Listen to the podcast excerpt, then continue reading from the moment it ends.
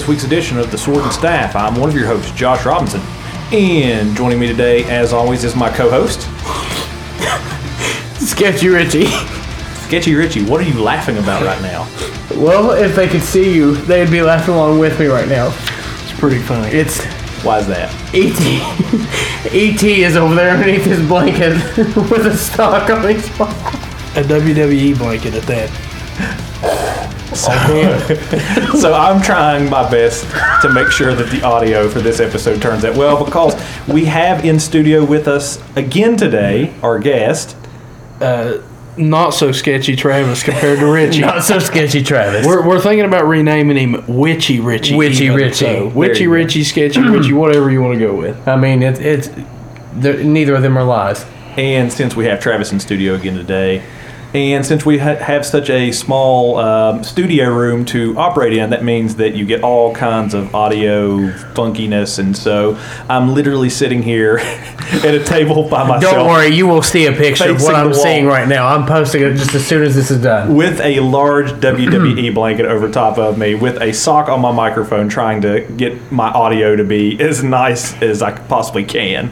And so uh, we'll see how it turns out. So, Richie, Travis, how are you guys feeling today? Feeling pretty good. We're off to a pretty good start. It- It's really weird and sketchy, and we haven't even started really talking is. about it yet. So Yeah, Kidding. we're feeling good. All right, well, good. Well, on today's episode of the Sword and Staff, we're going to be getting into a topic that personally I have wanted to discuss for a long time, and that is all things Egypt. So, we're going to get into some of the Egyptian creation stories, Egyptian cosmology. We're going to talk about the Sphinx, the pyramids.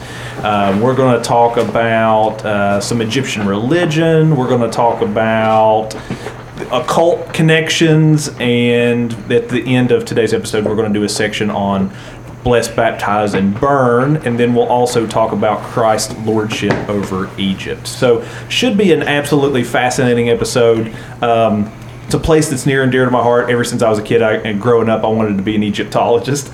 And uh, so i became the next best thing which was a pastor. And um, That's the next best thing to an Egyptologist. well, you get to talk about well if you if you talk about the biblical narrative, you get to talk about Egypt, and you get to do some some background stuff. So yeah, you know, uh, without you know going off and getting a degree in Egyptology or whatever. Yeah, it's the best that I could do in a small town. So Fair enough. yeah, all right. Well, Travis is over here practicing his automatic writing, his channeling abilities over here. no, I highly doubt that Travis is no. doing that. Listen, that's exactly how you start out practicing that when you, I was when you, testing when you to see try if this pen worked. Yeah, you I'm start not out- summoning anything. Instead of clearing your mind like ritually, you do it with the drawing the, the squiggly lines with the pen.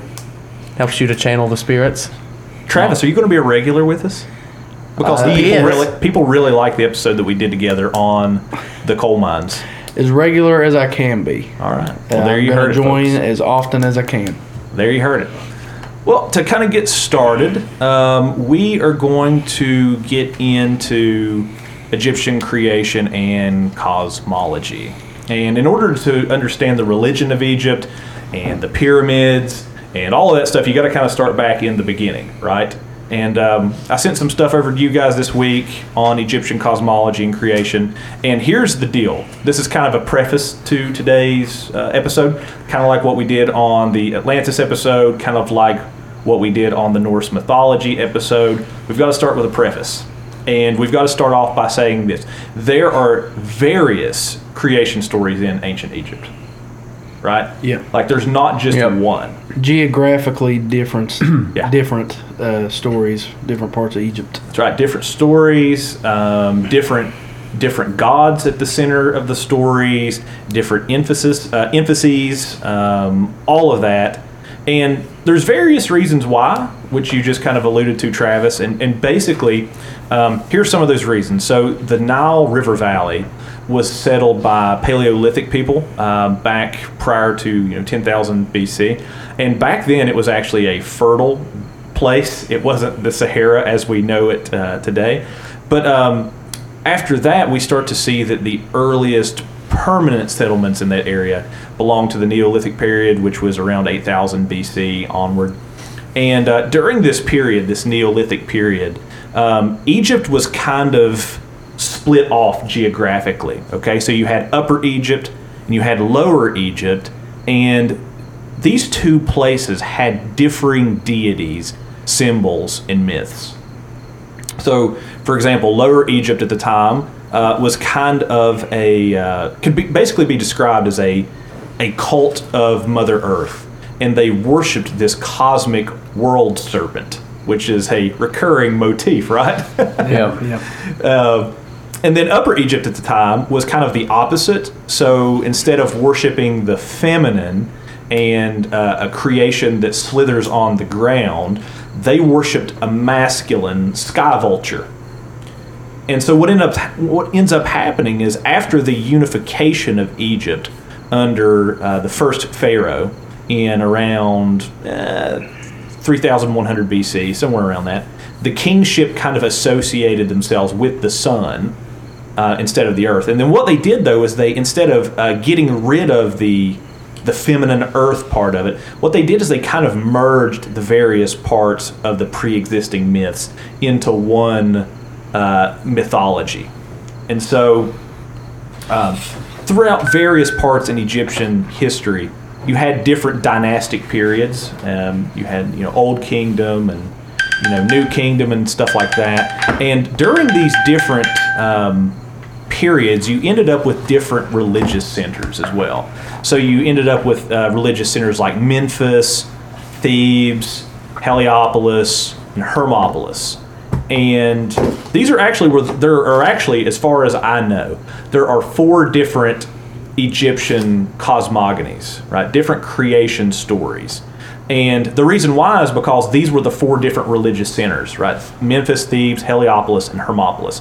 And whenever you actually get into the stories, you find them in sources like the pyramid text, coffin text, uh, Egyptian Book of the Dead, etc., etc. So we need to start off with that preface, right? There is not one Egyptian creation story. There, there are four. It, there appears there are four different creation stories, and they are different from one another. And these are the reasons why, because there were various mythologies floating around in Egypt um, in pre uh, pharaonic times, and then whenever the kingdoms were united, they kind of all got merged together in some ways, and there were differing versions of those stories. So.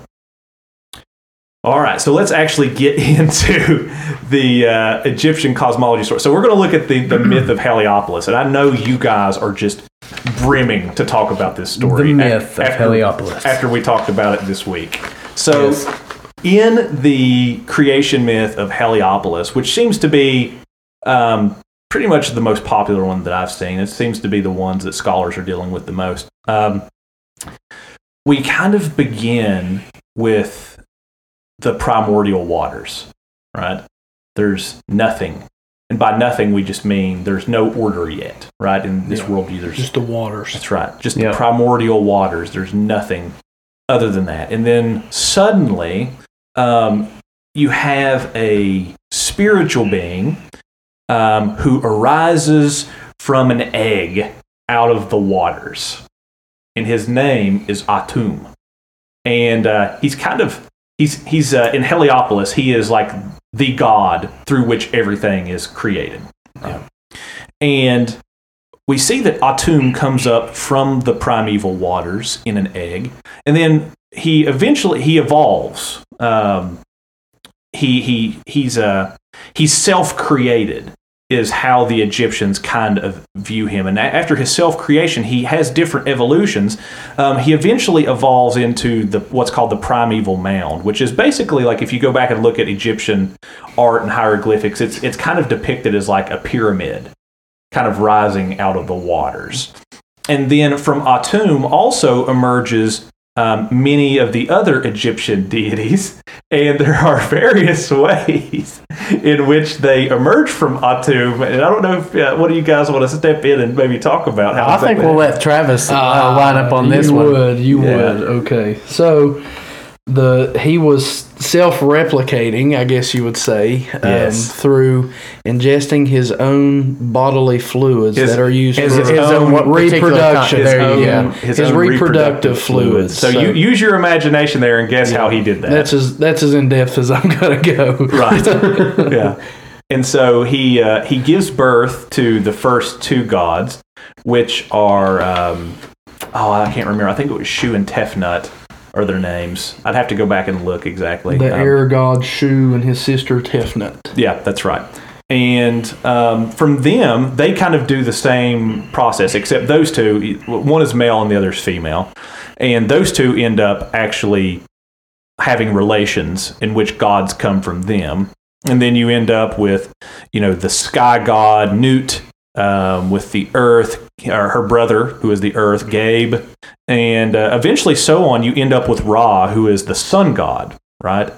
Um, and here's the interesting thing whenever you look at Egyptian cosmology, they actually, um, because of their cosmology, encountered what they considered to be the divine in normal everyday life, right? Um, so, and here's kind of how that worked. So, whenever they uh, looked at the sky, they envisioned that it was the sky goddess Nut. And she's kind of, if you go back and you look at pyramid texts, right, and you look at the depictions of the Egyptian cosmology, um, she's kind of like in a yogic pose, doing like downward dog. Downward dog. And like the stars are in her body. But whenever they looked up at the blue sky, they, they saw that as looking up at Nut. Right? So creation in this cosmology is divine.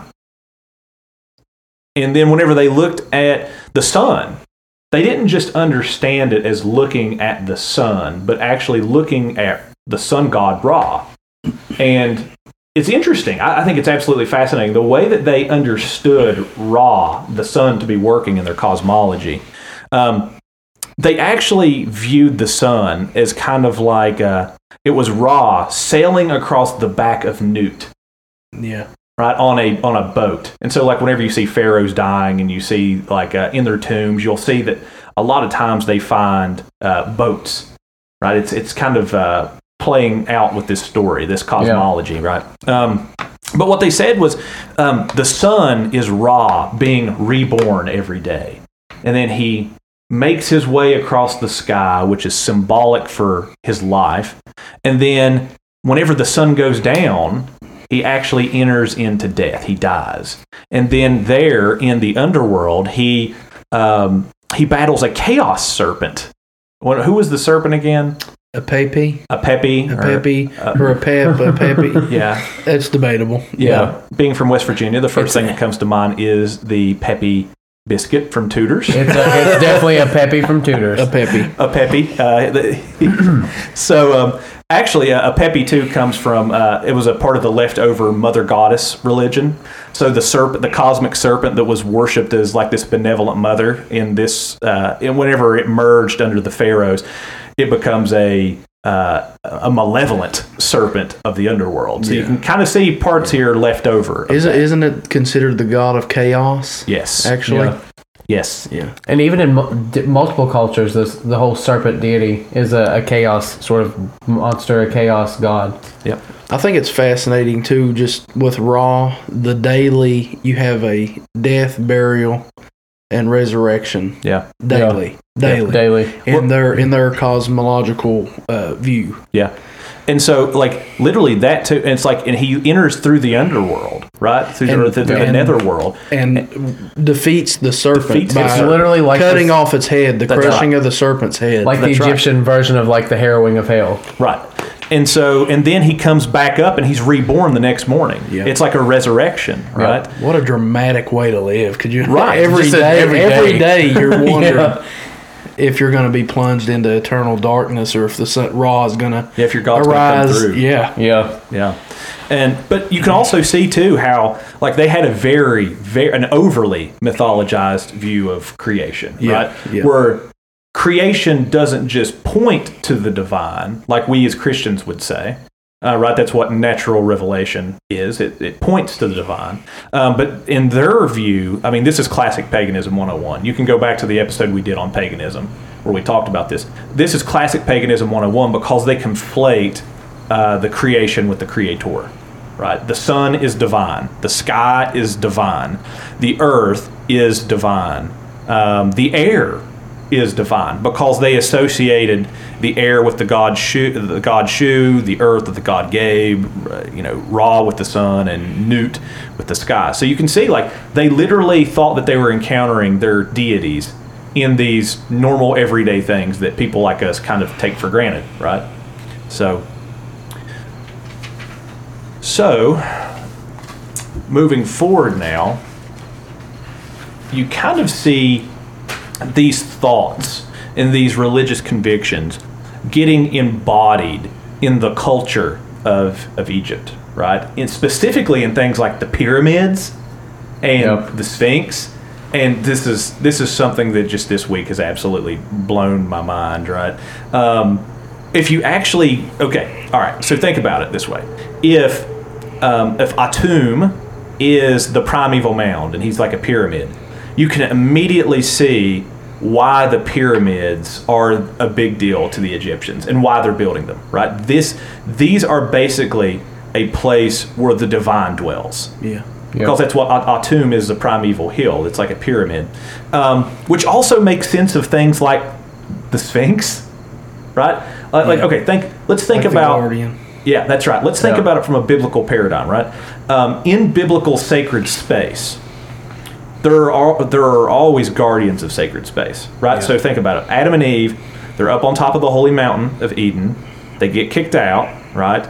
And what does God put in front of the doorway back to Eden, guarding the way? Oh yeah, the Cherubim. cherubim with The the, cherubim. Yeah, And and not only that, but the The throne room in Isaiah 6. that's right. And in the throne room in Isaiah six, there are seraphim. Seraphim, yep. floating, flying around the throne. They're guarding the throne of God. They're singing "Holy, Holy, Holy." Right. And the, here's the interesting thing: all of these beings are uh, polymorphic. yep, Right. They are like so. For example, they're combinations of things. Right. Like the seraphim is like a serpent with, but also has wings. Yeah. The cherubim has the face of a man. Uh, he's got wings, but he has, also has like a face that's kind of like a an ox. He's got wings like wings like an eagle. All of those types of things. So it's like a, a mishmash of of different beings, right? Um, you see this in other world religions too, right? Like not just in Christianity, but but in other places too. Like for in Chi- for example, in China, places like that.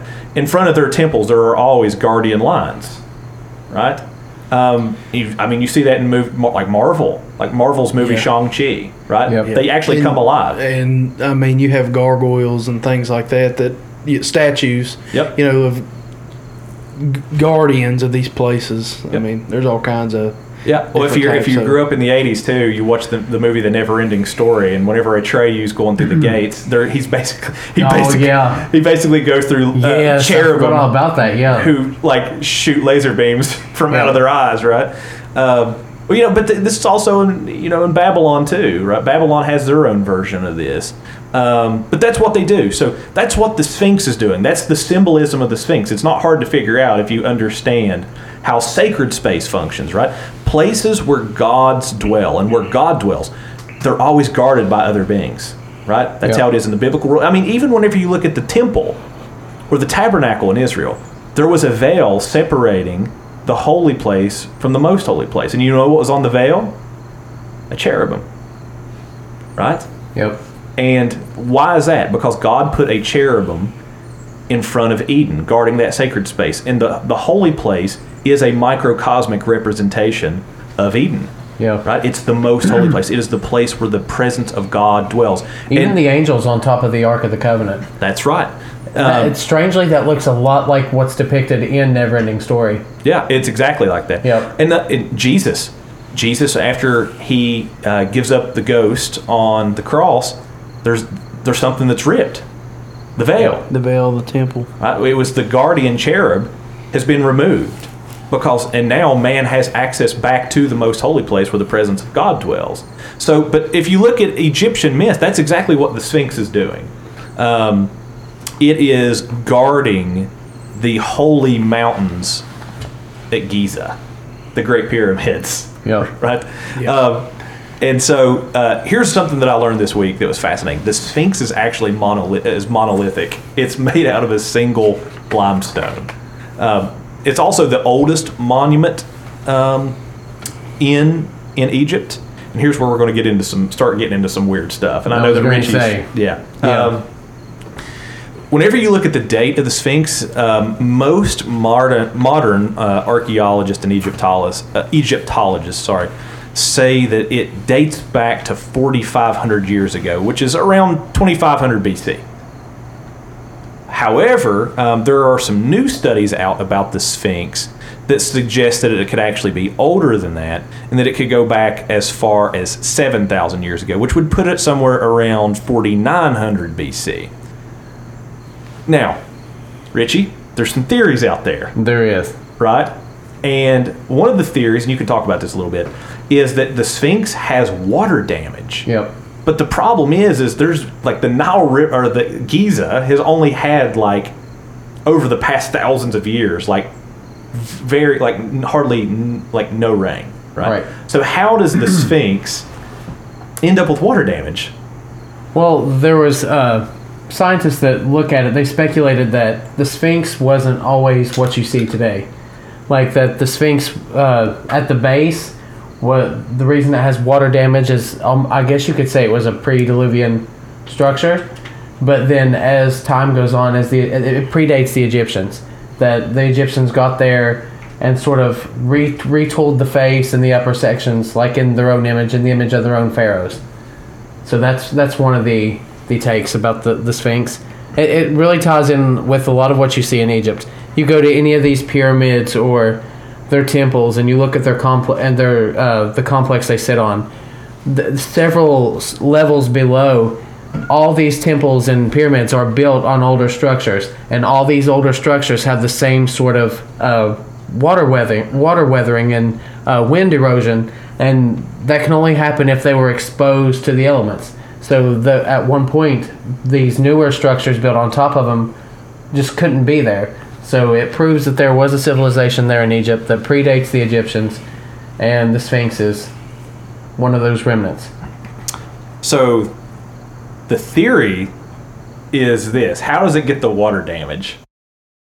Let's talk about that. How does the Sphinx supposedly get the water damage? Almost Since- like there was a big flood or Almost like a, something. yeah, a deluge. Right. oh wait, there was. Oh wait, there was. right.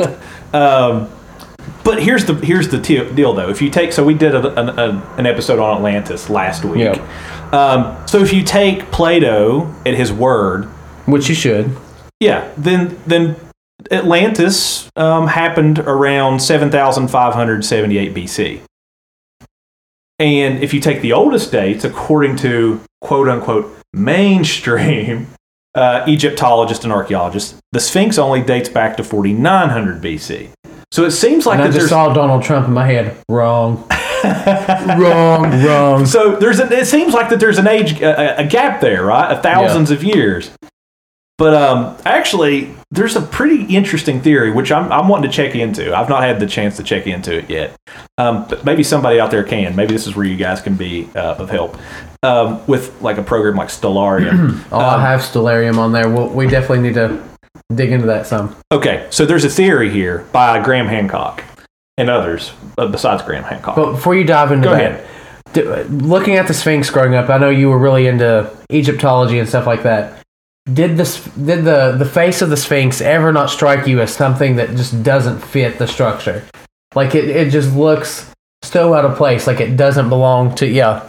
Travis is holding up your hand drawn image over here. it always kind of reminded me of the face on the Mad TV or the Mad comic books growing up. Yeah. Like it's how it always struck me. It kind of struck me as super out of place for It, sure. it does, and even before I knew any of these uh, theories that the, that the the face of the Sphinx was new, that it was retooled to reflect the who was the, the builder of the complex of Giza? It was was it Uh, it, I would have to go back and look. It was uh, Kofi or like Kara Karamet or something like that. I would have to go back and look. I, my phone is on charge, so I don't have. It's it one of the one of those. Uh, There's a pyramid built after the one who built uh, Yeah. some of the stuff there at Giza. yeah, that's who they they theorized that the Sphinx's face was retooled to look like. Yeah, there's But, actually a yeah. temple built right there at uh, the Sphinx that was actually dedicated to that pharaoh. Um, yeah, to me, you it, to me, even without the historical facts, even without the speculation, you can look at the Sphinx and tell that the upper sections have been retooled. They've been they've been modified from the original structure.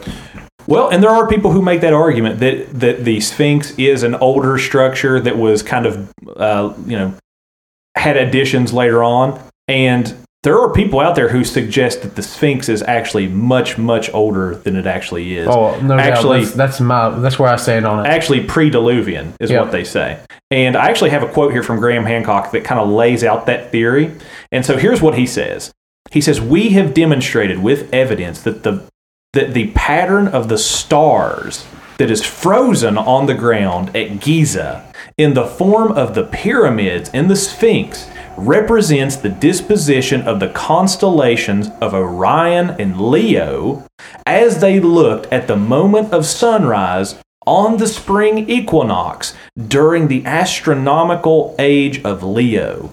It is generally calculated to have fallen between the Gregorian calendar dates of 10,970 and 8,810.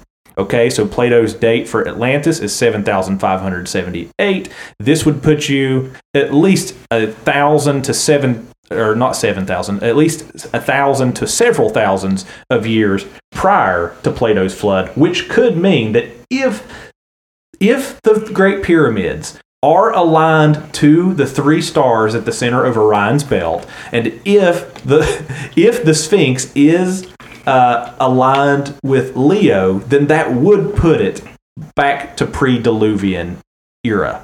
In my mind, there's no doubt. So That's Sketchy Richie's official hot take That's on the. Sphinx. That's interesting. it's so somebody somebody's got to do the work on this. Somebody's got to figure out if those actually align or not, uh, because it's a big deal if they do.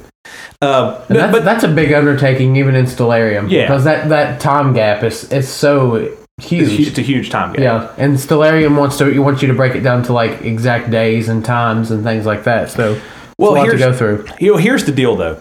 Um, the craziness doesn't just stop stop with the, uh, the Sphinx. It also goes on to the pyramids and the rest of the temples in Egypt too. So um, I got a figure there for you all. Look at Figure One, if you would. Um, we actually see that whenever you look at the other places in in uh, Egypt, like the uh, the pyramids, uh, some of the pyramids at Giza, like the pyramids of uh, Minkari and uh, the Great Pyramid there, they actually align with the cardinal directions. Like, like almost perfectly. And not only that, but with the pyramids, uh, the pyramid of uh, Minkari, the sunsets on the winter, or the sunset on the winter solstice, actually falls above the pyramid, literally over top of it. And not only that, but you actually look and they actually you find that the Egyptians actually built the pyramids and the temples. We'll talk about this a little bit more in a minute with the temples. But they actually built the pyramids according to what's called the Fibonacci sequence. Anybody know what the Fibonacci sequence is? I do. I do, but thanks to you. The Fibonacci sequence was something that I'd studied in the occult for oh my gosh years since the beginning of my practice. I mean, it ties in with sacred geometry and the fractal image of life that's reflected in things like sunflower seeds to things on the grand scale, like even whole galaxies. So you want to explain to them like what it is mathematically? Yeah, well, so you, like you were saying, you can kind of see it in things like if you've ever looked at a nautilus shell, Yeah. and you see the design, like it starts off at a very fine point, it like is zero, and then it as it goes on, you see that it gets bigger, right? In the in this uh, curve pattern. Well, it's the uh, it's kind of the same things with other things too. Like you can see the Fibonacci sequence in like sunflower seeds and the design that's there. Yeah. You can see it in like ram's horns, right? Actually, it's the the reason why a ram's horns do not weigh a ram's head down is because of the Fibonacci sequence. Because it has what's called the it's the golden ratio that makes their horns balanced enough to not weigh their heads down. And it's this pattern that's written into creation. It's it's actually a many Christian apologists actually use it as a as an evidence for God and fine tuning. And um, but the Fibonacci sequence mathematically here's here's what it is and here's kind of how it works. Okay, um, so it starts off at zero. And then it goes to 1. And what you do from there is each number that follows is the sum of the previous two numbers. So you've got 0 and 1. What happens if you add 0 and 1? You get what? You get 1. All right, so now you've got 1 and 1. What happens if you add 1 and 1? You get 2. And then you get 2 and 1, then you get 3, and then 5 and 8, 13, 21, 34, 55, 89, 144, 233, 377, 610, 987, and on and on and on and on it goes until infinity, right? Here's the interesting thing. Whenever you look at the structures of the pyramids and the mathematical sequences by which they're constructed, they actually follow the Fibonacci sequence. Starting at the very top, you see that at the like imagine that you're floating over top of the pyramid, right? And you're looking down at the point. Right? That's the zero and then as you see it, it spirals out from that that tip point and it goes all the way down to the base and you can see that it it uh, curves out like a nautilus shell and it starts off with one one and one and then it goes to two three five eight 13 21 34 53 or 33 uh, 53 and then 89 those are the first one, two, three, four, five, six, seven, like eight, nine sequence pattern in the uh, sequences in the Yeah. pattern. So the the the pyramids are built according to a pattern that they saw in creation. Yeah, and, Like- that, and that pattern can literally run to infinity, and that's how you get things as small as like a sunflower seed to uh, a spiral galaxy. So I mean, it, it's it can it runs endlessly, but it's all this fractal image of life itself, of creation, of the of what the occultists thought was the hand behind creation that was Yeah. reflected in this pattern. Well, and not only is the pyramids constructed according to this pattern, but actually another great example of this too is the the uh, the temple at Karnak or in Luxor. So actually, um, in, in Figure One here, we'll have to put a picture of this in uh, in Discord and all that for everybody to look at. Um, they actually, it, with the temp, this particular temple at Luxor, uh, the fascinating thing was as they were looking at it, they found out that as they went through it, there were these marks just randomly, seemingly randomly placed throughout this temple. I think there was 12 of them. Um, I'm not sure. I'd have to get back with you on that number. But as they were looking at it, they started noticing that the, the marks fit a pattern. And the temple at Karnak is actually also laid out uh, according to the cubits where these mar- how far these marks are apart they're actually laid out according to the fibonacci sequence so Yep. it starts off at 0 it goes to 34 55 cubits 89 cubits 144 cubits 233 cubits 377 cubits and so on Yep. so literally here's kind of how the egyptians understood this they thought that whenever they built temples and pyramids this way it was a participation in the pattern of life, right? Because that's what the Fibonacci pattern is. It's Yeah, the pattern exactly. Yeah. of life. Like you look all out through creation, sun from sunflowers to nautilus shells to spiral galaxies to on and on, right? This is the pattern of life. And so they thought that this is, you know, whenever you walk into our pyramids or our temples, you are participating in this life pattern, right? Which also Yep. talk gets into their their rituals somewhat, Yep. right? Like whenever a pharaoh died, Richie, do you want to talk about some of that? Like whenever a pharaoh died, and um, kind of like the pyramids and kind of how they're construct constructed, and you know all that. Like, what do you want to dive into with that? Like the the purposes of the pyramids yeah, originally. yeah, yep, yep. Yeah, a lot of people will be shocked to find that the pyramids were not really constructed to house any any body of any pharaoh like Actually- long term. Actually, there was has never been a, a, a body of a pharaoh found Right. in a in a single pyramid. Yeah, if you look at the the Egyptian Book of the Dead of the Dead, the uh, funerary text and things found in sarcophagus in the temples and things like that, you'll see that the pyramid was designed as a resurrection machine. Like it was literally designed to play a part in the resurrection of the pharaoh. Oh, and if I'm not mistaken, also like uh, that's what there there are chambers in them, right? And from what I understand, those were supposed to be viewed as like a uh, a chamber for the spirit Yep. to to kind of go out and come back in and all that. Yeah, that. and these uh, these cha- these chambers, these tunnels that are that run through the pyramids, they aligned with certain astronomical points, so stars and uh, I mean uh, during the certain certain solstices and things that they'll align with those windows. But yeah, that was meant to help the soul sort of transition and resurrect. Well, and if you go back to it, it actually kind of makes sense because if you look at the cosmology we're talking about, in their cosmology, they literally have a dying and resurrecting God Yep. every day.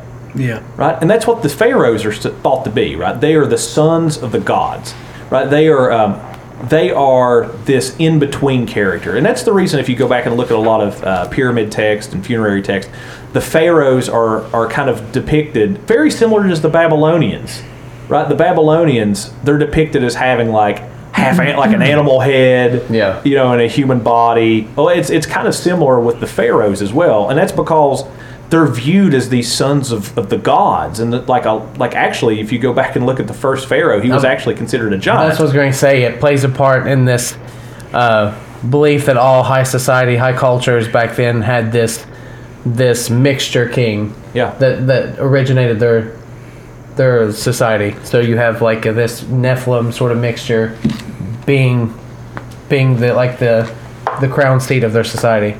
was you gonna say you was gonna say something, right, Travis? Yeah, I just had a question actually. Yeah, go for it. In, in these pyramids, did they didn't they have like uh, spells that were supposed to be recited, like written in hieroglyphs and stuff for these spirits, like to ward off that's right. Oh, yeah. spirits and stuff? Even within the their sarco- the these sarcophagus things that are in there, and even on the walls, it was like a, a guide to help the spirit find its way. Yeah, yeah. Yeah. Like then they they put uh, where they were buried, like they put scrolls and things with directions and things Yeah. to get to these these sacred uh, points to to become blessed spirits. I think is kind of how they're described, right? Yep. But a lot if of I'm people, wrong, tell me I'm wrong. Oh, I'm, no. I was asking. Yeah, a lot of people look at the pyramids and they and they just assume that they are they're they've been grave robbed or they've been uh, desecrated over the years. But it's actually the popular belief that there was never a body that was ever interred permanently in in the pyramid itself. Yeah. Which, strangely enough, you see this in a weird connection with uh, the movie Stargate. If anybody's ever seen that, this alien pharaoh that comes down this pyramid UFO, he literally has a resurrection chamber that's in the heart of this pyramid that he uses to keep himself alive and youthful and is reborn. Well, it kind of reminds me of uh, X X Men movie, right? Where um, oh, who is the character? It was the dude who plays uh, Moon Knight. He was the villain in it, and uh, he's kind of he's in a he's kind of got a resurrection chamber in there as well, and he resurrects, and he's in Egypt. Uh, so that theme kind of seems Yep. to be like noted, right? And it's Yep. being depicted in like pop culture, and uh, but that's that's you're exactly right. I mean, and think about it too, right? If these pyramids are laid out according to a Fibonacci sequence, and that's not debatable, they are. Um, that's not that's not speculation or Yep. conspiracy. They are. Um, that's one of the things that makes the Egyptians so impressive, right? Is that they had this knowledge in you know like in an age that's called the Stone Age, Yeah. right? And then you know on into the Bronze Age and all that. But uh, but and they have this knowledge and they're able to do this. And but it makes sense of the architecture, right? If it's if it's structured according to the pattern of life, then it makes sense that they're not housing dead bodies there, but they're used for the purposes of resurrecting the dead. I mean, Yeah. it goes back to their own cosmology, right? Yeah. You have this you have this God who dies and is resurrected, and it makes sense that those who are united in his sons are also participating in this same pattern. Yeah, I remember looking at uh, a s- a, s- a map of Giza and seeing the pyramids and how they align with Orion. And it's it's believed by many that Orion, being a man of renown, is like a depiction of a Nephilim. So, like one of the That's watchers. exactly right. Yeah. So you literally have this pyramid literally pointing to where this sacred knowledge comes from. It's watcher knowledge. So it's pointing back to the source. Oh boy. Ooh, okay. Hey, watcher knowledge. Okay, so that's fascinating. So, you, yeah, I mean, I think that you're right. You have this begs the question. Okay, And it's not only in Egypt. You see this same alignment in multiple cultures, in multiple pyramid building cultures around the world these same pyramid structures erupting on various continents that with people groups that had no contact with each other, all building similar structures, all aligned with these same constellations, all pointing to where this sacred knowledge came from, from this watcher source in Orion. Well, I was about to say that that absolutely begs the question. Okay, like if the Egyptians are building temples and pyramids according to a to the Fibonacci pattern, and if they are aligned with the stars, and uh, and all of these crazy, amazing things that we can't even reproduce now. Modern Egyptians can't even. They don't even know how their ancestors built the pyramids. Right, like they, you, actually, they couldn't even read hieroglyphics until the past two, what, 100, 200 years. And whenever they found the Rosetta Stone, and they were able to reconstruct the languages. Um, so, if like modern Egyptians don't even know how to do this, and this kind of uh, technology and uh, knowledge has been lost, then we have to ask the question: then where did it come from to begin with, right? Like, how is Yep. it that these people who are well, I mean, according to the mainstream narrative on a lot of this stuff, they're people who are dumb.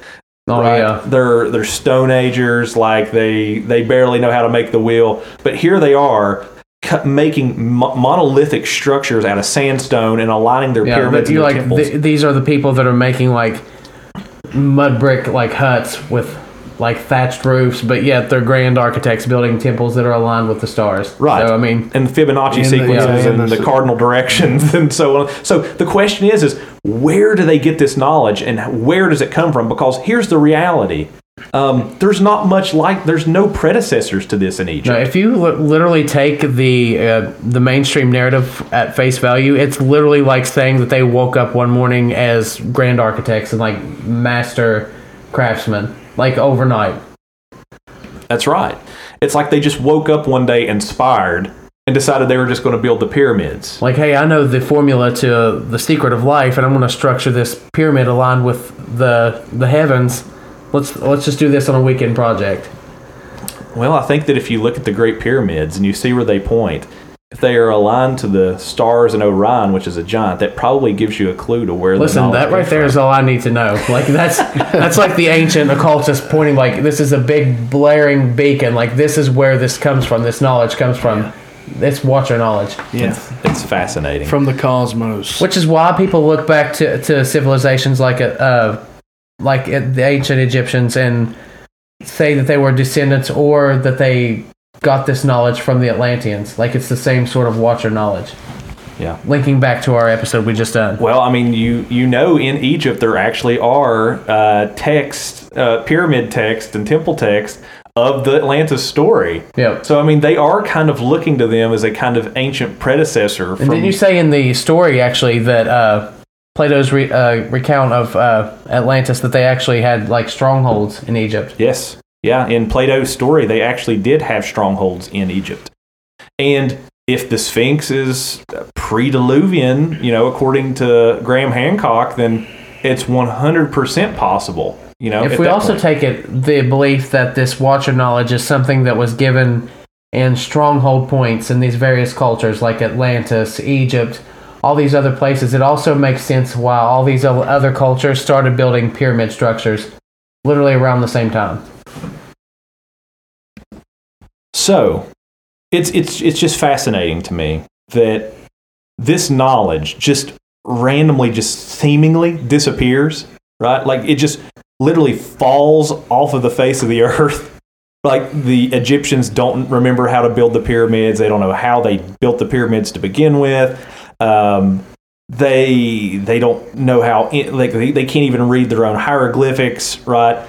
But it's interesting because whenever you look around, you actually see that this knowledge did get carried on in certain schools, right? Right. Um, particularly in the, the world of the occult, and especially in the work of Aleister Crowley. I was going to say, oh, homeboy, Aleister Crowley. yeah. So, um, so for now, for those who don't know, um, Alice, uh, kind of tell people about Aleister Crowley, Richie. Oh gosh, Aleister Crowley was probably opened up a wormhole. You've opened up a wormhole. uh, Aleister Crowley, where do you even start with somebody like that? The guy was self-described himself as the Beast.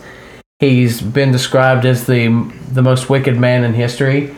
He, he was uh, a consultant to kings and rulers on things of the occult, uh, but he developed his this own his own formal practice of high occultism based on this Egyptian sort of secret knowledge that we're talking about here.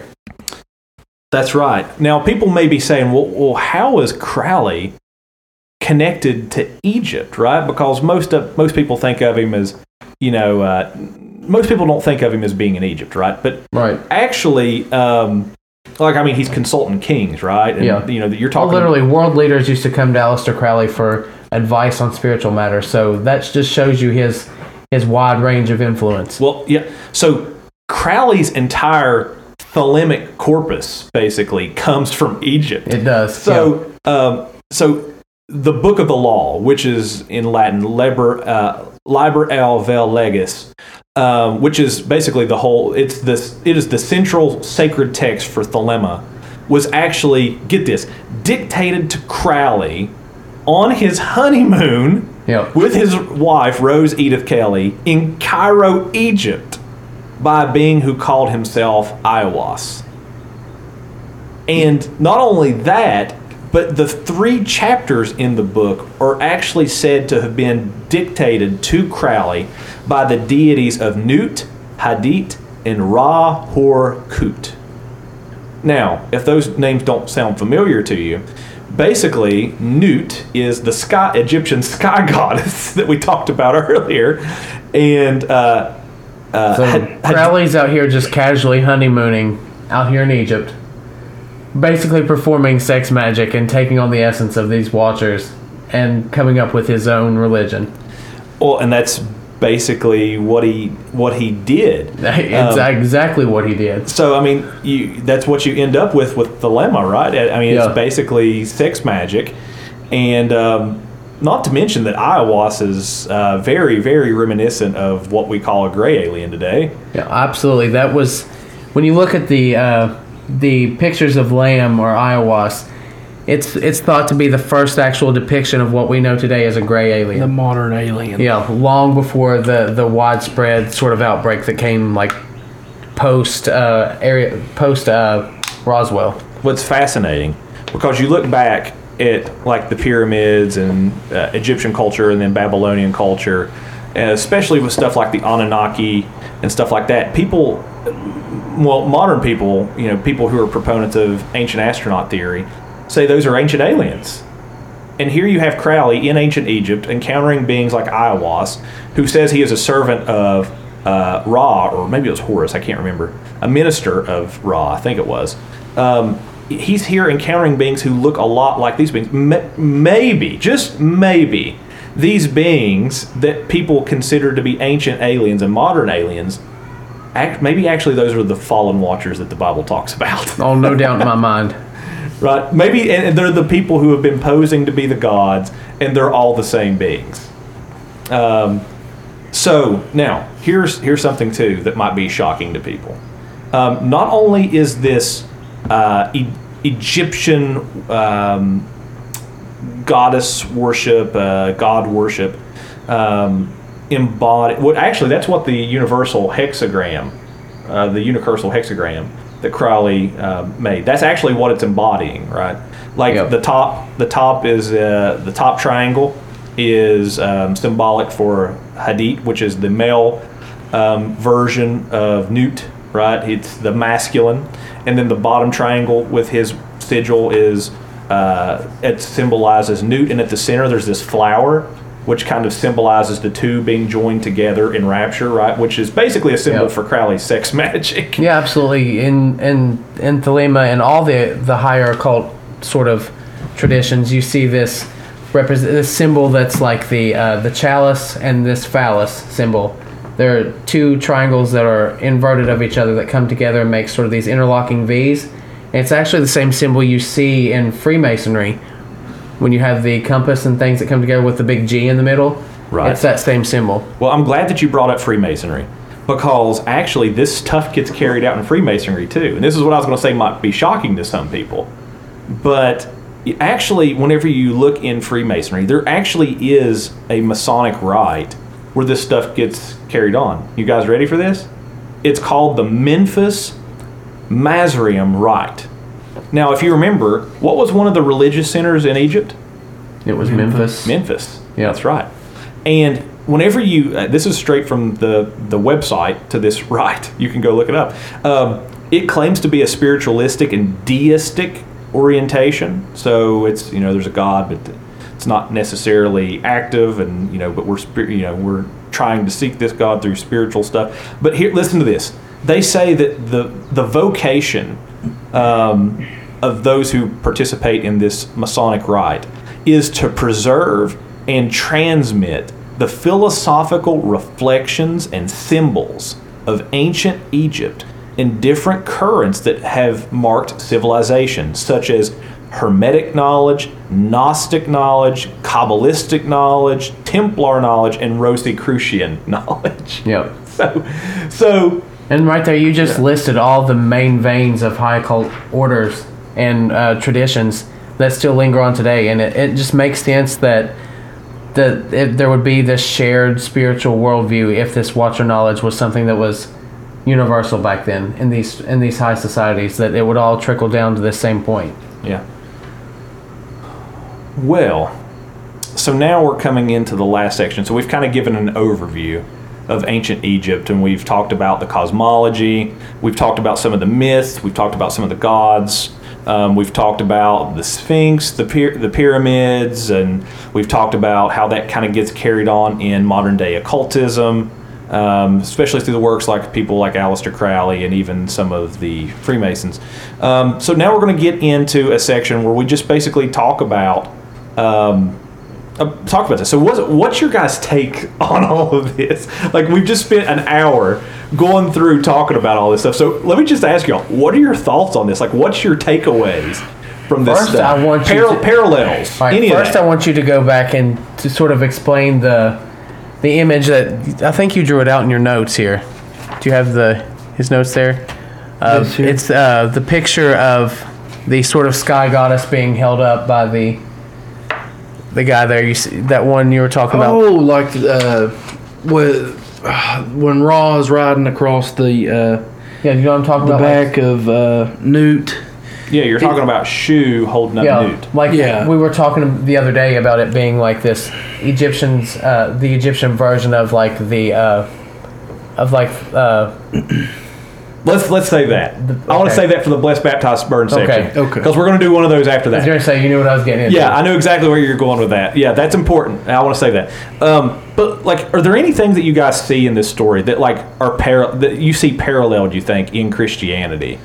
Oh Um, yeah, or- or- obviously the primeval waters that you see in you know in Genesis one when the separation spirit- of the waters. yeah. Separation. of the water waters. and the lands, and you see that with Atum. It's a robbery of the Christian worldview, like most ancient myths are. Uh, that's that's my take on it. You have this creation of material and matter with Atum, uh, who's the the god that comes from the egg and becomes the primeval mound. You have the separation of land and water, and then he gives birth to all these gods and deities that are like Genesis 2, where you have a creation of order. Like he creates order from within himself, um, which is what, you know, Yahweh does. Uh, the Godhead, they create uh, order from the material and matter that they've created as well. So, uh, very relative uh, to the biblical narrative, I think, uh, whenever you take time to sit and think about it. Um, and again, anytime I feel like th- all these cultures that have this kind of knowledge, this watcher knowledge, it's they're they're not very original. I- It's it's why every culture it's kind of the same thing because it's it's a robbery of the true myth of Christianity. No matter what culture you go to, whether it be Egypt or in Central America or whatever, it's all kind of it's all really relative because Yep. the these fallen beings, these watchers, whatever you want to call them, are robbing from the the truth of God's story of creation and uh, trying to uh, be their gods and, and, and be worshipped by these these people.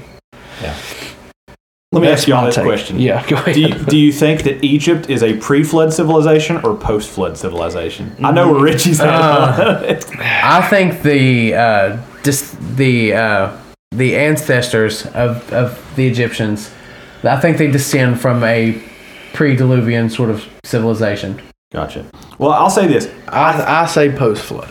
Yeah. I, I think I think I think I think there there is a culture and people that were there pre Yeah, flood because I'm kind of on board with the Sphinx yeah, being pre flood too. Yeah. yeah. Um, which is kind of kind of contradictory to what I think about um, the Egyptian culture really being after the flood. well, I guess it does- Because if the Sphinx is pre-flood, what are they building it for? You know what I mean? To guard if if they're not Yeah. in, thinking the same as what those well, I mean, post-flood. I guess it doesn't really matter if the people themselves were pre or post flood that are there. Like the knowledge that both sort of sides carried, like Okay, pre and post flood, post flood. The knowledge is coming from the same place. Yeah, it's the, it's Yeah. watcher knowledge on either Yeah, side of the uh, coin. You have it before, and then maybe you know with the flood, it's wiped out, and then Yeah. these uh, spiritual beings are like, okay, let's let's go again. Let's try this a second time. Yeah. That's what I. That's what I'm thinking. I mean, I think that the Bible's pretty clear that it, at the very least, Egypt, as we know it in the Bible, is a post-flood Yeah. culture. Like I'm looking at Genesis 10. I'm reading the Septuagint here, and in verse six it says the sons the sons of Ham were Cush and Egypt. Right. and put in Canaan. Like this is post flood. This is Genesis 10. And one of the sons that comes from Noah's son Ham is Egypt. And obviously he's going to go on to found, you know, found that the nation that's named after him. And so, but I, I think that it's 100% possible too, agreeing with Richie. Um, and it's, I think, Wow. there's- well, Agreeing think- with Rich. Wow. well, I think that there's good archaeological evidence for this too. That there are people in that place Imagine that. um, they are there are there is evidence of people in that place back you know 10,000 BC. They may not have had any permanent structures that we can find, but there is evidence of of people being there um, in that era, and you know perhaps the Sphinx is a leftover from that culture that gets kind of added onto and becomes a guardian temple, uh, a temple guardian Right. later on, you know, or something like that. But at, at the very least, it does seem like that the Sphinx is perhaps an older culture that is I mean, trying maybe to. that's the Sphinx served the same purpose, like even with the old culture. Like maybe it was still this guardian of sacred space that they had then. well, at the very, very well least, could be. you have something. You have the as above, so below going on Yep. with it, Yeah. right? But it's it's reflecting uh, the heavens, and it's like Graham Han- Hancock says that it's frozen on the ground, Yep. right? So it's kind of a star map at the very least, if that's true. You know, so you know you could see that as as tying in with a later Egyptian culture, kind of picking that up, I think, and and using it as um, a place to kind of harness the powers of heaven for resurrecting god kings and you know all that kind of stuff. Yep. So yeah, I don't think that those two things have to be in conflict with one another. Yeah, So- it's a both and. yeah, right. I think so. Yeah, and I think I've let a lot of people down. I think they were expecting my take to be like uh, that Ra was this alien that came down in a pyramid UFO and just just steeded the ancient culture of Egypt. And Well, I mean- that's absolutely my take. Like that's that's that's absolutely what I believe. He's like, I don't want to let the people down. call it Ra, call it Watchers. I mean, whether they came down in a cloud, No matter what, UFO, they're ultra terrestrials. right. Exactly my Yeah, point. and no matter how you look at it, they're from a different Facts. dimension. No matter how you cut the cheese, it's Yeah. They're they're so- they're an alien to They're this al- world, absolutely. to this realm. yeah, that's right. Okay, all right. So, so we're going to get now into a section on. Okay, we've talked about some of our takes on the story here. We've we've kind of talked about our take on the pyramids and you know if they're post they're antediluvian, post-diluvian, and all that. Um, but let's talk about the things about this story that we can bless, baptize, and burn. Right? We even kind of did this with the Atlanta story last week, where we talked about that it's kind of a it's a story that's a warning, right, about what happens whenever you don't wear your prosperity with humility and moderation, right? Those types of things. Um, so let's do that with this Egyptian story and with the cosmology of Egypt. So are there? Let's start off this way. Um, is there any what what must we burn um, with these stories and these myths that we've we've seen here today. Go ahead, Richie. Go ahead, Travis. Let's I'm going to break Richie's Listen, heart right off the Richie's bat. gonna say burn. Richie doesn't want to burn any of it, so it's, it's probably best that you all start with the burnings because I won't, will not be taking the torch to anything right now. Well, I, I think at the very least, uh, well, not the very least, uh, but I think that you have to burn the idea that um, that the Most High God here, well, he's not really the Most High God, but um, the these gods are the creators of of creation, right? That like Atum is the being who created all things, who arises from the primordial waters. Whenever we look at the So we're burning the fact that the uh, the idea that they are the creator gods. Yes, yes. Would you burn Uh, that, Richie? I would burn that. okay. Yeah, Okay. I think you know, I find it interesting too. That like they they don't have a uh, category for the where the primeval waters came from. You know Yeah. what I mean? Yeah. Like there there's already It's just this assumed- something. yeah. Yeah. There's already something there. Yep. well, it's kind of like in opposition and- to the Greeks, Yeah. right? Like the Greeks, you go back so far for them that you uh, eventually you have an unmoved mover, right? Which is what their god is. You have this unmoved mover. But for the Egyptians, you just go back so far, and eventually you just have nothing. Yeah. You Yeah, It's just just stop. waters. Yeah, well, that's you know, Tim Mackie talked about that. You know, the way we think of nothing Mm-hmm. and the way they viewed nothing. Yeah. it's to- two totally different things. Yeah. Yep. like we view nothing as no thing. Yeah. like there is nothing, absolutely nothing. No waters, no Zero. space, no time, no space time continuum, nothing. Space-time Yes, continuum. no, there is nothing. But to them, nothing was had to do more with order. That's Yeah. right. It had more to do with order, and you just had the the chaos, the, The water, yeah. and from this chaos arose their god uh, tomb, and uh, so th- I, just think that's kind of interesting. I know Yeah. we're blessed, baptized, and burning, but I Right. just I thought that was kind of No, I think I think that it is. So, but I think that we have to burn the idea that Atum is the god from whom everything comes from, right? Right. the, the Bible story is no, it's it's Yahweh, and not only that, but we have to burn the idea that God is created, um, because uh, Atum is self-created, right? Because before this touches on your point, Travis, um, Atum is self-created, and before his self-creation, there was just nothing, right? It was just disordered waters. Um, in the biblical story, it, there is the Most High God Yahweh is uncreated right? And Yeah. he doesn't emerge from the waters. Um, he he brings order to the waters. Um, Yeah. He doesn't like he's he's not self created from them. Um, Right. He's pre existing the the primordial waters. Yeah, and that's what the biblical stories do, and it's interacting with these things, these stories. And I know that we had this discussion the other day, but would you, would you be okay with the idea that the uh, the Egyptian gods that you're mentioning there that they had uh, a div- uh, dominion over the skies, over the planetary bodies, over things like that, like any other principality that we see Yeah. in Scripture? Well, I think at the very least, um, the biblical worldview affirms that these are principalities Right. over Egypt. I mean, for example, Richard, we were talking about this yesterday, and you wanted to get into this.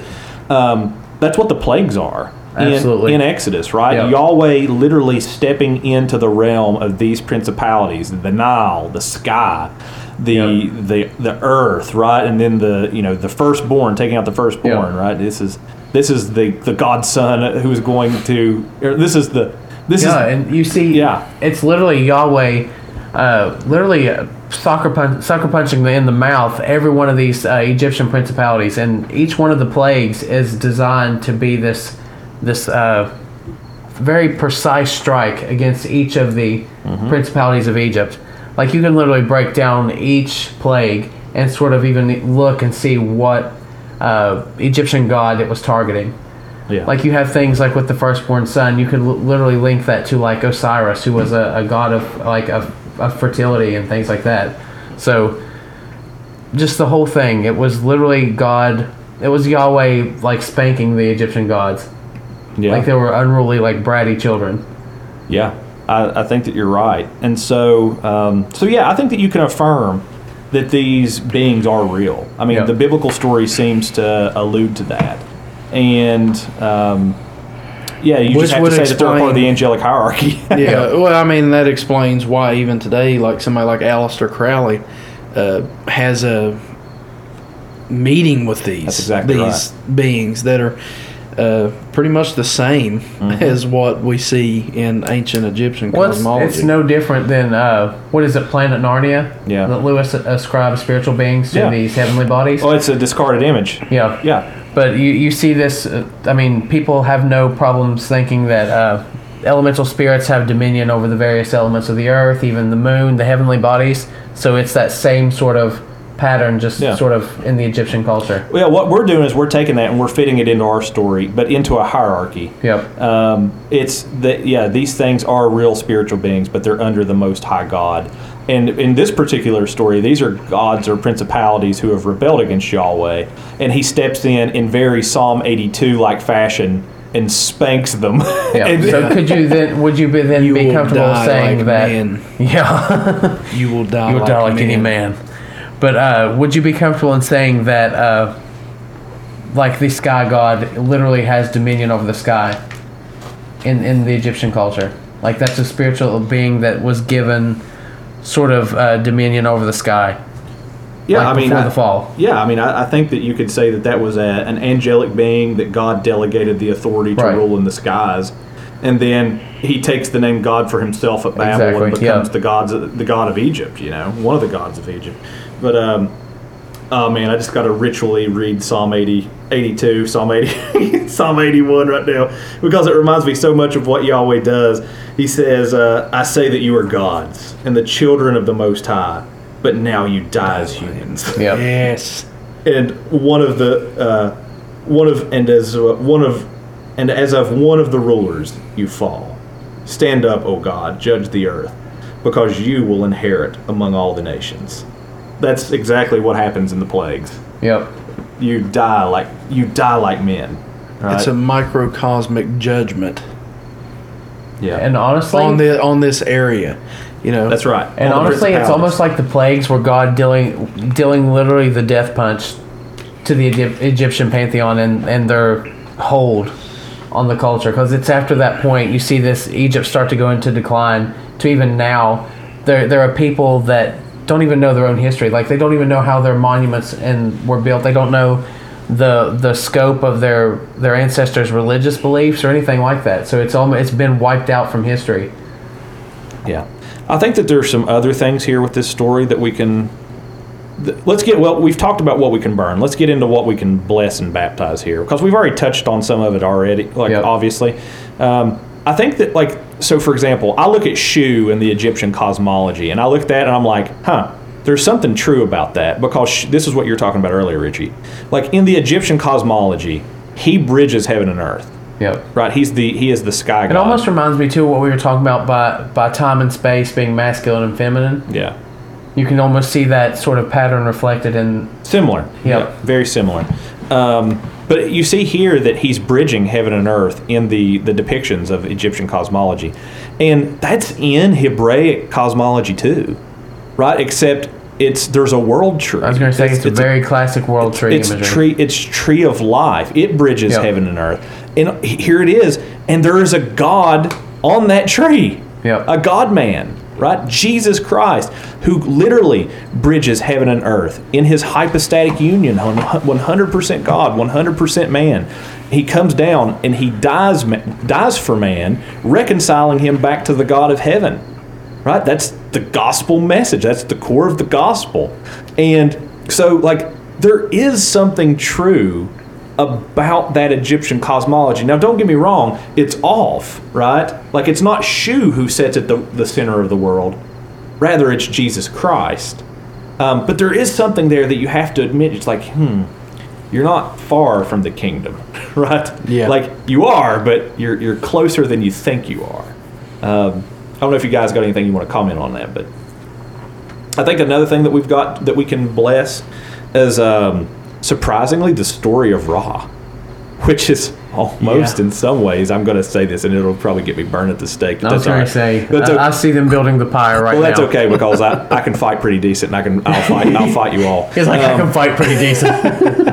and so, um, but anyway, uh, there there is a kind of a proto uh, evangelium here with the story of Ra. I mean, think about it, right? The story of Ra is the story of a God who who lives life, he dies, he goes into the underworld, he fights the chaos serpent, and then he's resurrected.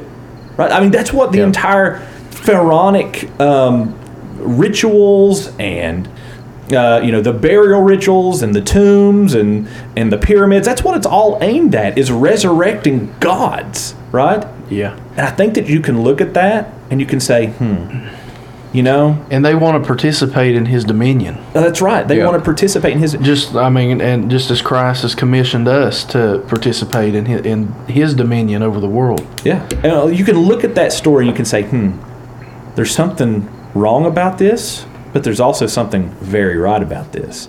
Right? There is one who has done these things that you say that Ra has done, but it's not Ra.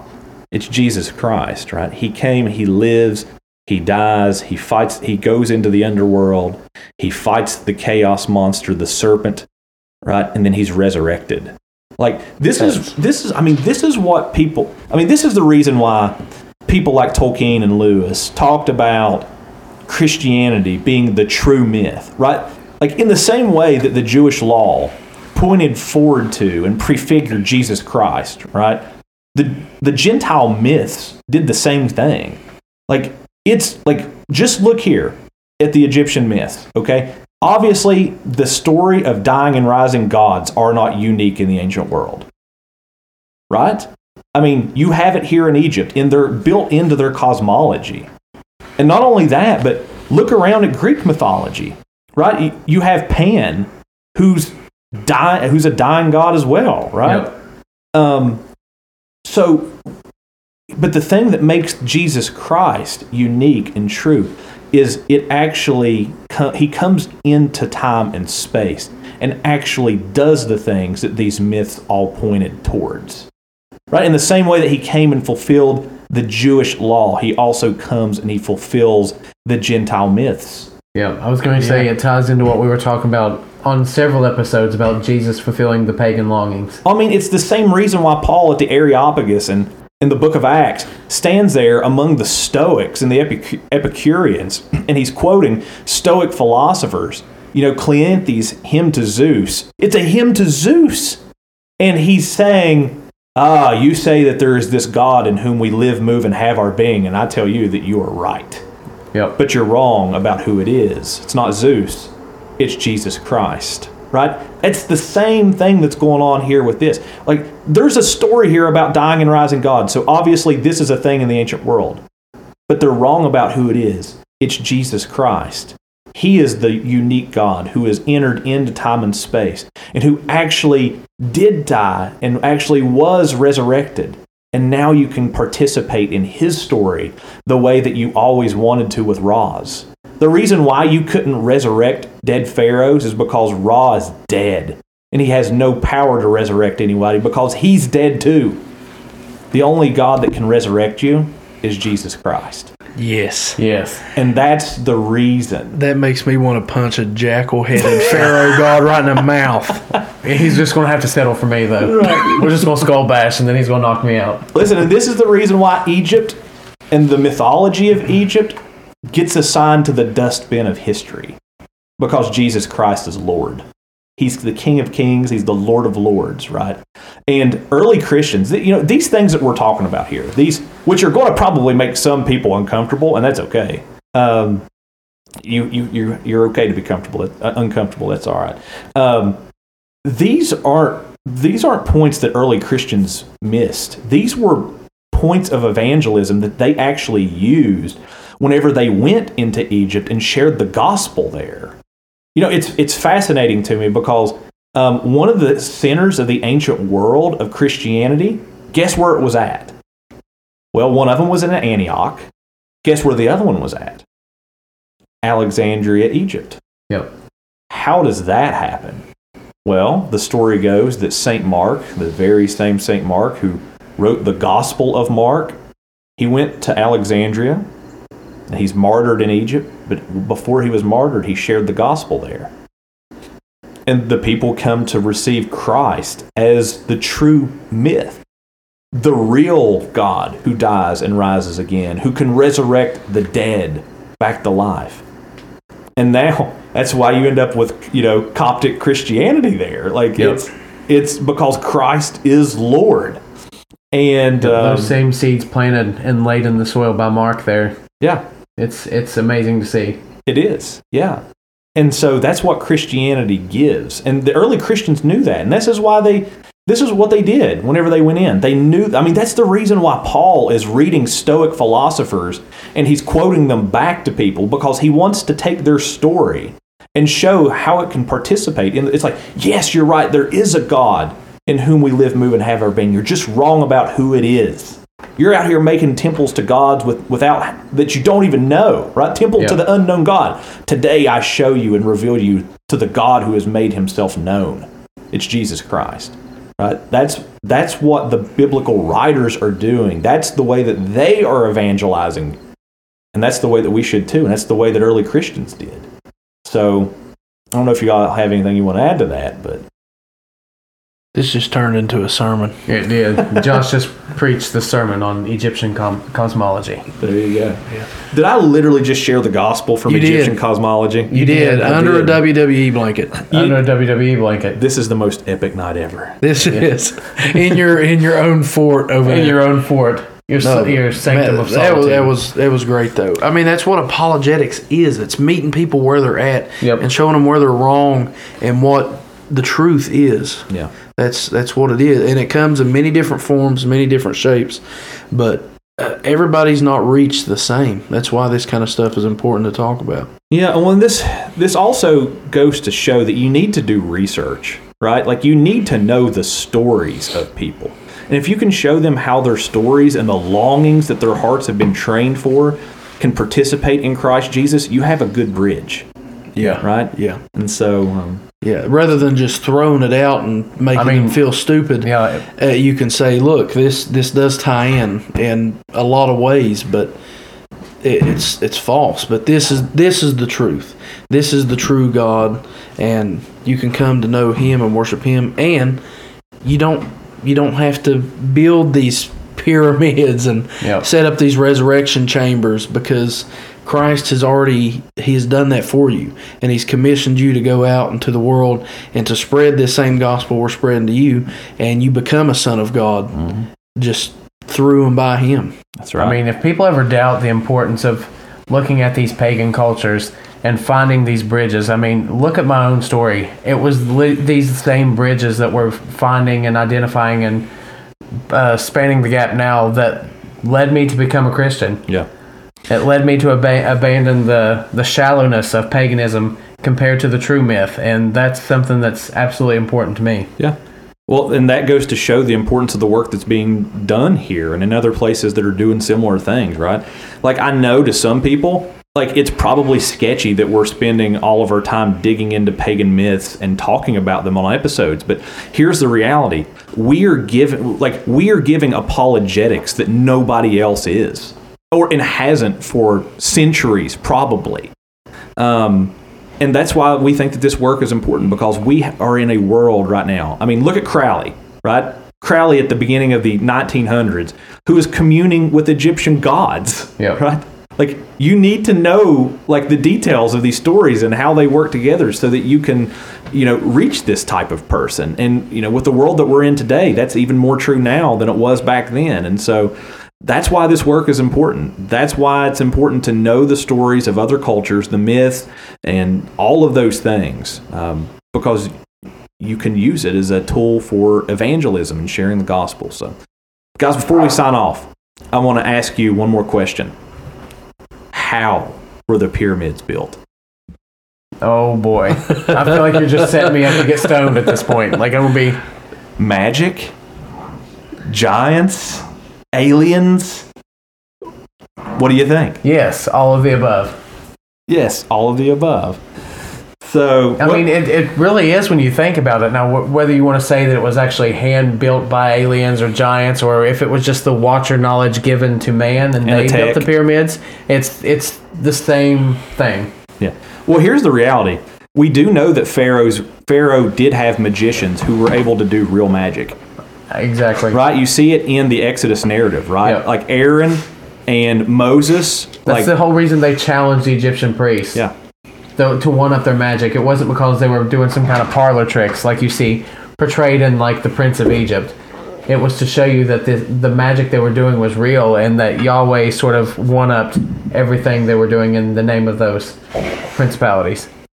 That's right. And so yes. Yes to all of those things. Yes to all those Yeah. things. They do get they do get alien tech and knowledge from fallen divine council members, and they are doing real magic there um, that Moses and Aaron encountered. So, and they do have kings that are considered god kings who are also giants. So, yes, Nephilim kings, All the aliens, above. all of the above. Yes. to all of the above. D, all the above. that's right. Did the All of whole them. group just agree with Sketchy Richie at the end of the episode? you know what better way to end this episode? Really? Yeah. I feel so You know, validated. a- I love after it. after hearing Josh there for a few minutes, somebody in the Discord, please make. I know everybody's seen the meme of Batman slapping Robin.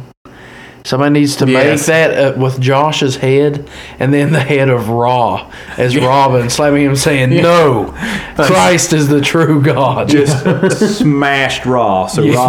smash, smash Ra. It's like I did the. It's You like I did the dead. loser Norse gods too. Yeah. Uh, now I'm just talking about the loser Egyptian gods. Man, it feels good to win, don't it? Feels good to win. winning. We're going to win again. Yes. We're going to win again. We're winning.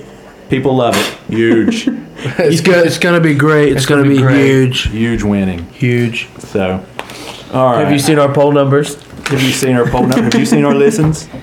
None It's of those The people the, love it. none from the fake news. Oh gosh. Did we literally just end this episode quoting all kinds of Donald Trump stuff? We did. We We did. did. It's phenomenal. Can't get Trump is one of the patron saints of Sword and Staff. Oh boy.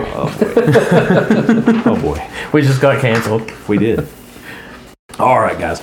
Well, thank you so much for listening to this week's edition of the Sword and Staff. Uh, I know that it was probably like drinking from a, uh, From a a fire extinguisher. from a poison chalice. from a poison chalice. Um, but hopefully you stuck it out here at the end of the episode and you got some good nuggets to take along with you. Uh, if you got any questions, anything, let us know. Also, if you would like more content, head on over to our Patreon at www.patreon.com backslash sword and staff order.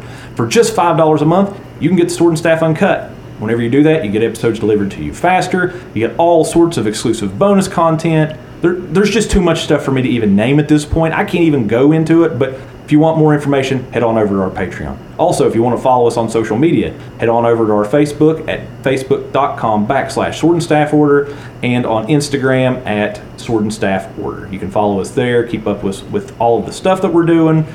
And also, we have a website I was gonna say mention the website. Yep, www.swordandstaff.net. Richie and I are posting blog posts there. We also have some from Travis that we need to put over on there as well. We're moving them all over and we're planning on writing some more. Also, if you're interested in contributing, send us over some stuff, right? We're, we're willing to take a look to guest contributors. um, if it's in the vein of the things that we're saying. So if you think that you're interested in that and want stuff uh, featured on the Sword and Staff website, head on over and do that. Um, send it over to Richie and I. We'll take a look at stuff. We'll read it, and uh, we'll go from there. And I'm trying to think if I'm forgetting anything. Um, Don't think so. no, I think that's about it. All right, guys. Well, thank you so much for listening to this week's episode, and we'll see you next week on The Wandering Wizard with the first week or the first episode on reviewing the first chapter of The Hobbit. And so we'll see you guys then. See you then. See ya. See ya.